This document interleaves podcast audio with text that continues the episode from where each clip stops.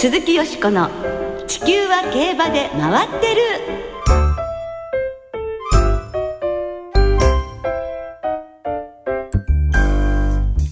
皆様こんばんは。お元気でいらっしゃいますか？鈴木よしこです。地球は競馬で回ってる。この番組では週末の重賞レースの展望や競馬界のさまざまな情報をたっぷりお届けしてまいります。今日も最後までよろしくお付き合いください。今宵ご一緒してくださるのは大関俊アナウンサーですこんばんは大関ですよろしくお願いしますよろしくお願いいたしますさて今週の月曜日に2016年度 JRA 賞授賞式が都内のホテルで行われましたね。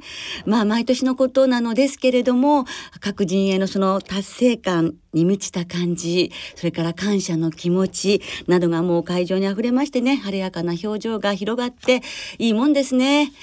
ねで私たちもあのそういう皆さんの表彰を拝見しながらですね1年間の競馬を振り返ることができるっていうのもねあの楽しいなというふうに思いますね。はい。そんな表彰を受けて年度代表馬に輝いたのが北サンブラックでした、はい、えー、年内で引退することが濃厚でこの春は大阪杯春の天皇賞宝塚記念と G1 参戦というローテーションが発表されました。そうですね。春の天皇賞は連覇がかかるということですよね、えー、北島オーナーも、はい祭りは有馬記念で今年は最後に取っておくなんてお話をされていたようですが、そうですね。非常にあの共同インタビューもパーティーであったんですが長い時間ねやはりあのお答えになってらしてでまた感謝の気持ちも本当におっしゃっていてね。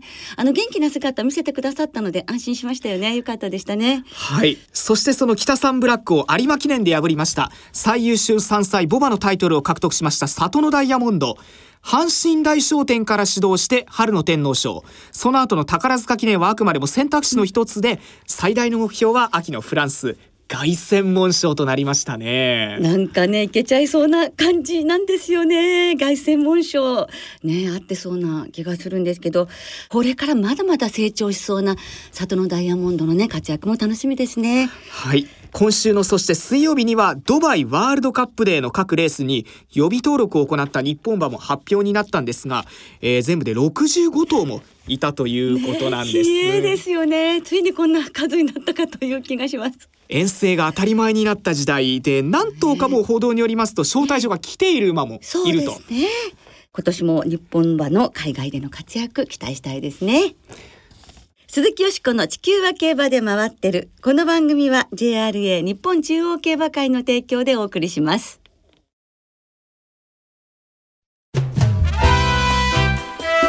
鈴木よしこの地球は競馬で回ってる。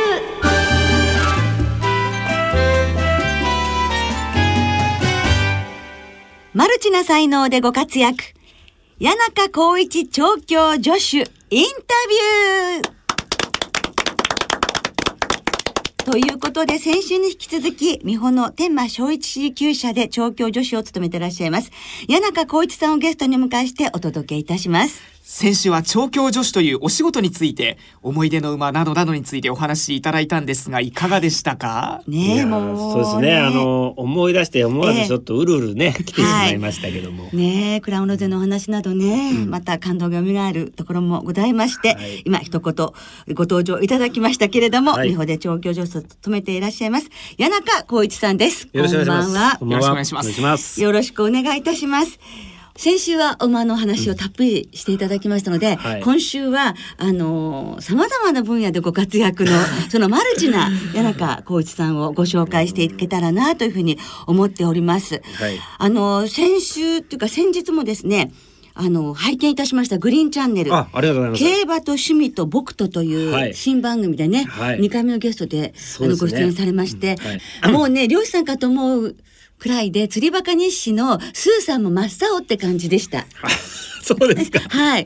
いやあの僕長野県生まれで海がないところなんですけどね、もうジョッキーになってその船に乗ってからもう夢中になっちゃってもともと釣りは好きだったんですけど。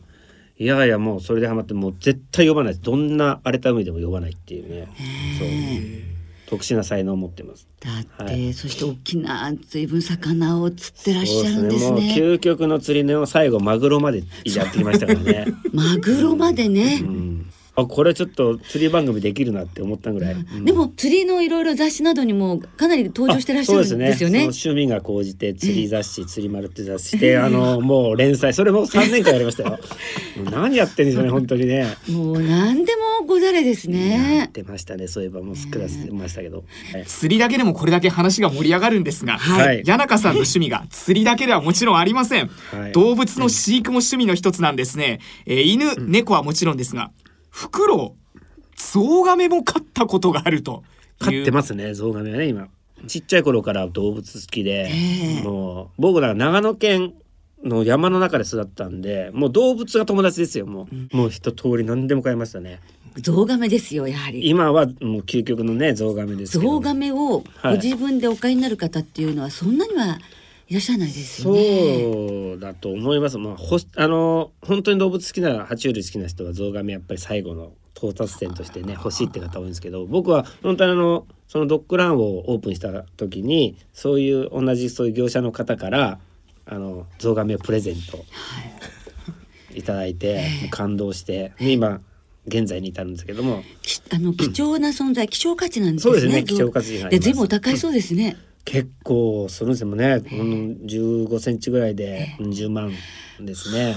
また1センチ単位でうん万うん万って変わってじゃあくっていう。え谷中家のは今どれぐらいなんですか？僕のところ今6 5 6センチありますね。重さが50まあもうすぐ60キロぐらいあるんじゃないですかね、えー何歳？えー、1314歳ですか。何歳まで生きるんですか？150歳ぐらい。若干ですよ。若干150ですからね。それだけ長生きしたら 最終的にどれくらいの大きさになるんですか、うん、およそ1メーター50ぐらいで体重は250キロキロぐらいになるって言ってましたね。いやもうフォークリフトを使わ使わないともう多分運べないんじゃないかなっていう。ーでもずっと代々ね、その谷中さんのお子さんお孫さんひ孫さんってずっと伝ってったらいいですね。そうですね。もう子供には言い聞かせてます。へーはい、前の財産だぞと。だから大切にしろと。うんで子供に受け継げと。はい。いやちゃんと言ってありますそれはそれで長い長い長い楽しみになるね。うん長い楽しみなのかね子供にとってすごい迷惑な顔してるんですけど そんなの置いてくのかよみたいなね 過保じゃないですかでも 谷中家にとってみればでもそのねゾウガメも、はいあのあ谷中さんだご主人様だっていうの分かってるんでしょうか？声のトーンらしいんですよね。判別するんですよ。それがすごいところで。あのやはり谷中さんが近寄ってっておはようとか言うと寄ってきたりするんですか？餌持っておいでってよくあのお客さんが見たいっていうのでやるんですけどおいでおいでってまあほんの2 3 0分かかるんですけどゆっくりなんで歩くのは。でもこっちに来ます。でもこっち来ます愛情を注いでらっしゃるね。うんまあ本当にあとは袋猛禽類を飼ったりとかですね、そういうこともすごい。今特殊な動物ですよねほとんど。熱帯魚もアジアアロアロワナっていうあの大きくなったら100万するようなやつとかねそういうの買ったりとかもしましたし。そんな大きな魚を飼えるスペースがある谷中さんってすごいなって思いましたけれどね。あれあの今住んでいる美穂だからじゃないですか美穂ならではっていうね土地のあれもあるんですけどもね。えーまあ、はいドッグランの話が出ましたけど、ドッグはいドッグランもはいお家の横にはいお経営してらっしゃるっていうことですね。そうですねでもまあそのドッグランのね、まあ、犬の話も伺わなくっちゃいいけないんですせんね。けども、はい犬のしつけに関するダメ犬が名犬に変わる7つのレッスンという本も出されているんですね。そうですね。まあ本当に好きが高じてと言いますか、まああのそこに遊びに来ていただいた方がたまたま出版社の方で、で話をしているうちにあ出さない本みたいなことになって、あ出してみましょうみたいな。まあ、とにかく癖馬もね、はい。あの本当にあの中さんが素晴らしいこう名馬に変えたりされてきましたが、はい。犬と馬と共通点というのはありますか、ものすごくあこれがあるんですよね。何が一番共通点があるかっていうのはこう怒るしつけっていうのが絶対必要怒るんじゃなくてしつけっていうのが必要でその叱ると褒めるっていうのが絶対セットなんですよ。僕その本も書いたんですけども、本に書いたんですけどもその馬もそうなんですよ。もう怒るんじゃなくてしあの叱る叱った後理解したら褒める、そういうことを、えっと、教えていく。それは結局人間のルール人間の社会のルール馬は競馬のルールに従って行動しなければ結局馬の場合だったら危険が伴いますよね。ジョッキーも危ない。自分自身ほ馬たちも危ない。その厳しいルールできちんと走れるっていうことを教えなきゃいけないんですよ。うん、はい。それはしつけであって犬もそうです。他の犬にあの悪いことしたり怒ったり噛みついたりね。また主人に噛みついたり怒ったりそういうのが多いからそこはやっぱりちゃんとしたしつけが必要。ただ分かったら褒めてあげるこれってものすごく動物に対してって必要なことなんですよ。それをすごい訴えたかったというかね。身をもって体験されたことをはい。ね、お書きになって、そうですね。えーそしてあのまあ犬お好きな方たちのね、ためにもりにもなってね。うん、なってるってことですよね。もう犬好きが高じてミホトレセンの近くにドッグランワンダラーを作ってその経営も2007年からされていると、そうですね。もうおかげさまでもう10年え経ちますけれども、はいそういうやはり広がりも見せていますか？あもうかなりこう浸透しまして、えー遠方からもお越しいただいてますね。はいうんすごいですね。そうやってやはりこう人とコミュニケーションを取るとか、はい交流するということはあのそのジョッキー時代からもう競馬の時も本当にファンの皆さん大事にっていうところでそうですねなさってらっしゃって、そのやなきゃないとっていうのを、あの開いてらっしゃる。なかなかこうファンとの交流のイベントっていうのはなくてあの競馬場でやる時もうだいぶ最近はいいんですけどやっぱりどうしても僕最初やってた時この垣根がどうしてもある。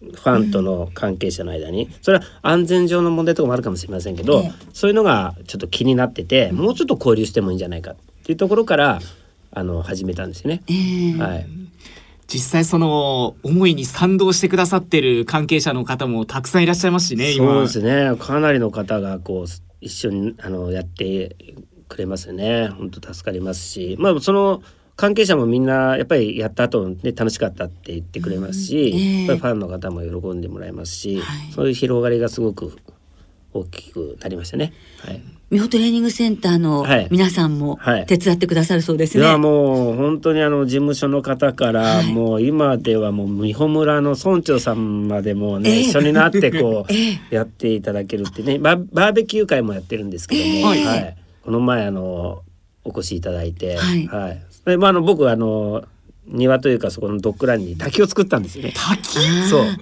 テレビでもちょっとご紹介されました。はい。あの滝を、まあ、自作で作って自分で？自分でですもう自石石だけを運んでいただいてちょっと富士山のちょっとねあのなかなか手に入らない石をうわご利益がありそう。そうもうご利益を考えてですもう,、そうそれでもうそれをもう自分の一一人の手で、もう他の人に触られたくないぐらいの勢いで作って、はいでそのちょうどできてからバーベキューだったんですよ。はい。なんであこれだったらもう村長さん。あまあちょっと知り合いだったんですけど、ええ。村長さん呼んじゃおうと。あ村長さん呼んじゃうんだったら除幕式しちゃうとかいろいろこう イベント的に楽しいことも考えるの好きなので。そうそれであのこの前来ていただいた時に、まあ、そういうやつ大大受けでしたね。いや村長さんも喜んでいただいたし、ーうん。じゃあ本当にもう村ぐるみっていう感じのイベントに。ねねなればまた面白いかなと思うんですけどもね。村の名所になってますでもいや本当そうですね。でその原動力っていうのはどこにあるんですか？もうあの僕の根本的な考えは競馬はもう絶対的に全てをファンから始まると思うんですよ。ファンをものすごく絶対大切にしなきゃいけない馬主さんもそうですあのもう大切にするのはもちろん違いますけどもやっぱり一番元にあるのがそれなんですよね。その考えからいろんな行動というかねいろんなイベントとかをやってあのもっとファンにいろいろ競馬を知ってほしいもっと魅力を感じてほしいもっとたくさんいろんな方に参加してほしいっていうのが僕の願いでこれはずっと続けていきたいなと思います。ああ、いやいやすごいですね。まだまだなんかこうふつふつとしたね、はいこう情熱のようなもの熱意、本当に競馬ファンの皆さんへの熱意っていうのは本当伝わってきますね。あそうですかありがとうございますええはいまあその今お話があったことも一つだと思うんですが、はい競馬とまあそういう形で向き合っていきたいとこれからもお考えなんでしょうか？そうですね。はい、そこが一番の、はい、目標でもありますし、はいまあもちろんあの素晴らしい馬をね作っていくっていうのも、し本当の本業ですか？ね、本当ね、それそれを言っとかなきゃいけないですね。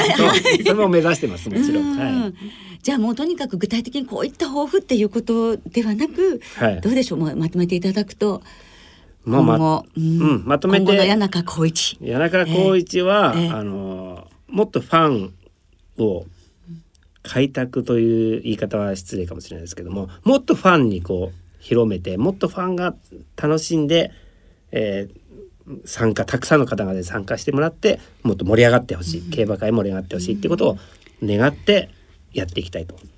はい、はい、もう本当にあの競馬への愛、競馬サークルへのね、愛を感じますよね。そしてファンの皆さんの気持ちもすごく大切にしてらっしゃるということもよく伝わってまいりました。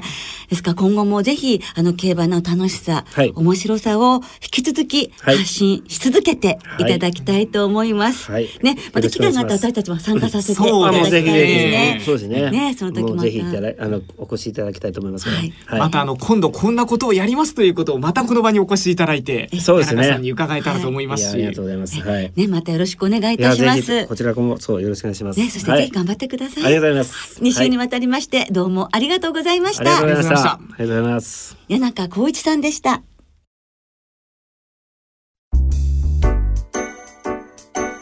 鈴木よしこの地球は競馬で回ってる。ここからは週末に行われる重賞を展望していきましょう。その前に先週の根岸ステークスですね。よしこさんの本命、ベストウォーリアーが2着で、真っ先に相手として挙げていただきました。カフジテイクが鮮やかに差し切り勝ち生まれんお見事的中。ありがとうございます。まあ、硬かったわけですけれども、でも、カフジテイクのあの足、いやいやいや、胸がスカッとするような感じで、ベストオーリアもちょっと相手が悪かったかなっていう感じでしたが、まあ、的中してよかったです。本当に強くなりましたね、カフジテイクも。さあ、今週は日曜日に東京では東京新聞杯、京都では如月賞が行われます。はいまずは芝の1600メートルの G3、東京新聞杯を展望していきましょう。はいでは今週もデータチェックです。やだあんた東京新聞杯のデータ紹介するわよ。過去10年の一番人気の副賞率は 30%3 連単の平均配当は42万4000円。穴狙いばっかりでバカじゃないの？年齢別に見ると5歳の副所率が 27%4 歳が 26%6 歳が21%で続いていて7歳以上は成績が落ちます。内枠が有利で3枠から内側に入った馬の成績は29%あります。また前走が10番人気以下で前々走で勝っていない馬は3着以内がありません。あらやだ。ブラックスピネルって何なの？全部私が責任取ればいいの？ナオデラックスでした。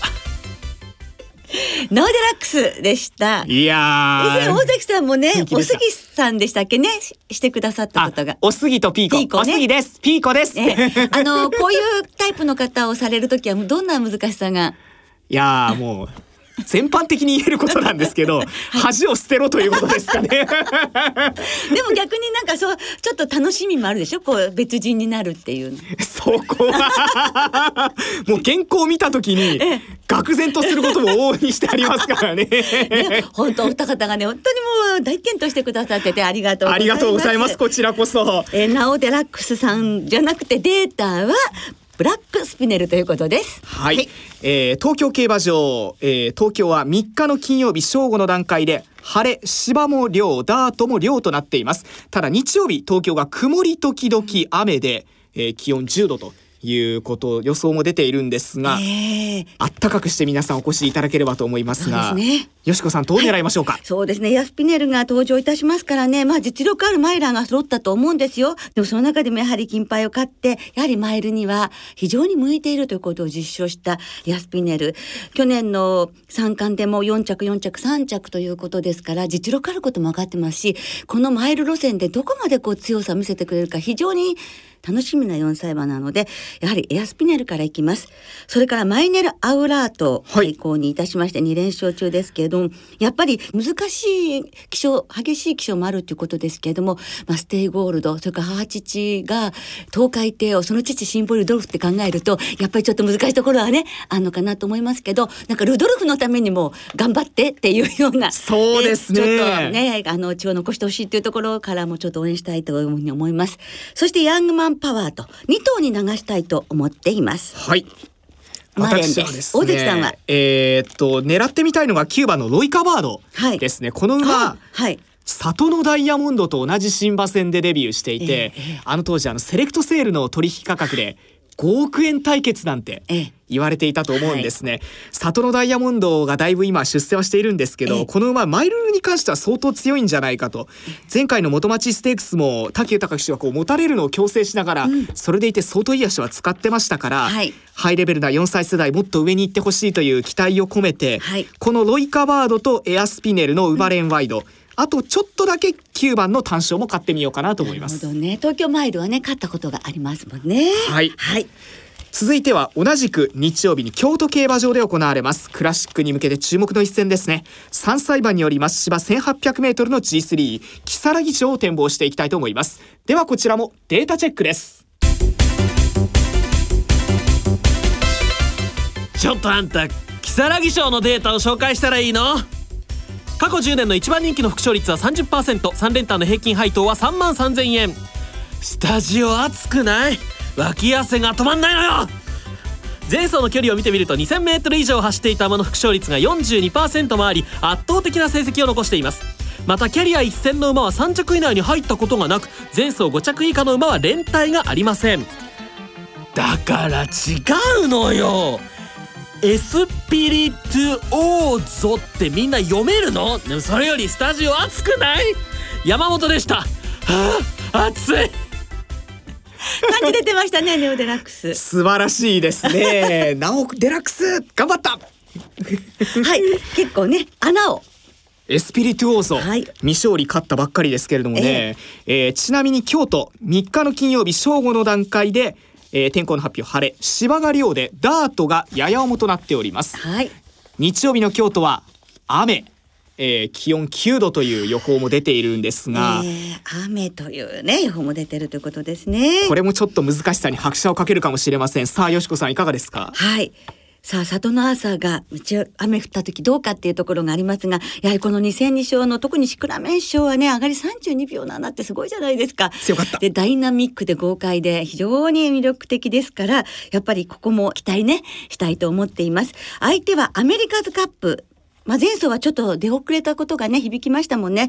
そして、えープラチナボイス。はい。この2頭に流す、やっぱり8頭立てということなので、まあ2点ぐらいまでですよね。そんなにはいけないですよね確かに、はい、1番から5番とそして7番に生まれんで流します。はい。はい大関さんは？私はですね7番のアメリカズカップ。一緒ですね。うん。そうですね切れるというよりはそうそう。いい足が長く続くタイプかなと、あのええ阪神のレース見てても思ったので、はい。ちょっと馬場が渋るようだったら浮上のチャンスがないかなというところでアメリカズカップ里のアーサーの馬連ワイド。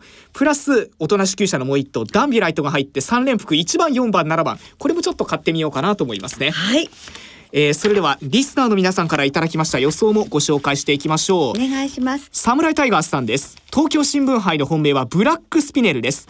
前走の京都金杯はエアスピネルに迫っての2着でしたが、内容的にはこちらの方が強かったんじゃないかと評価していますし長い府中の直線ならさらに強さを見せてくれるんじゃないかと思いますラブズ・オンリー・ミー一族大好きさん、えー東京新聞杯はペンネーム通りでプロディガルさんです、ということで、新馬戦以来のマイル戦ですが兄弟もマイルあたりで構想実績があるのでこの馬もマイルあたりが合ってるんじゃないかなと思います。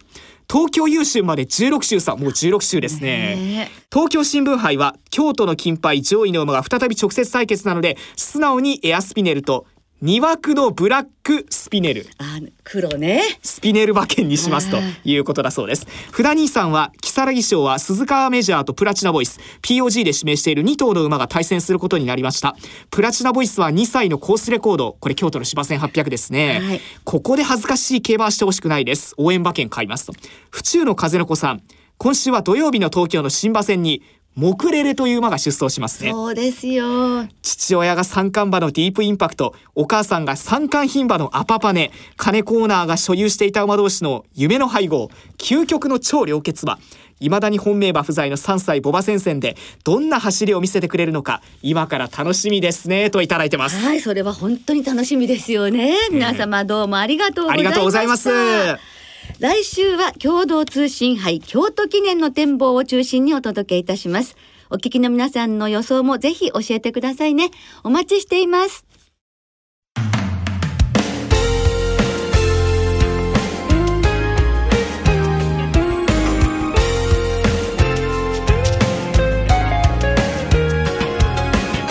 そろそろお別れの時間となりました。今週末は東京と京都2場開催となっています。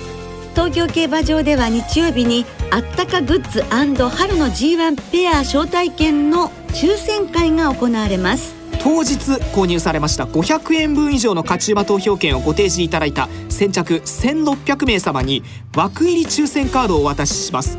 当日の東京新聞杯を勝った馬の枠の色と同じ枠の色が記載されたカードをお持ちの方が的中となります。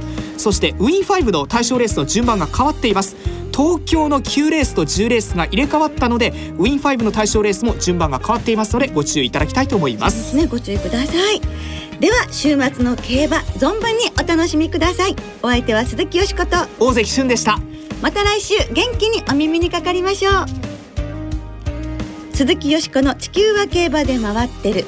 この番組は JRA 日本中央競馬会の提供でお送りしました。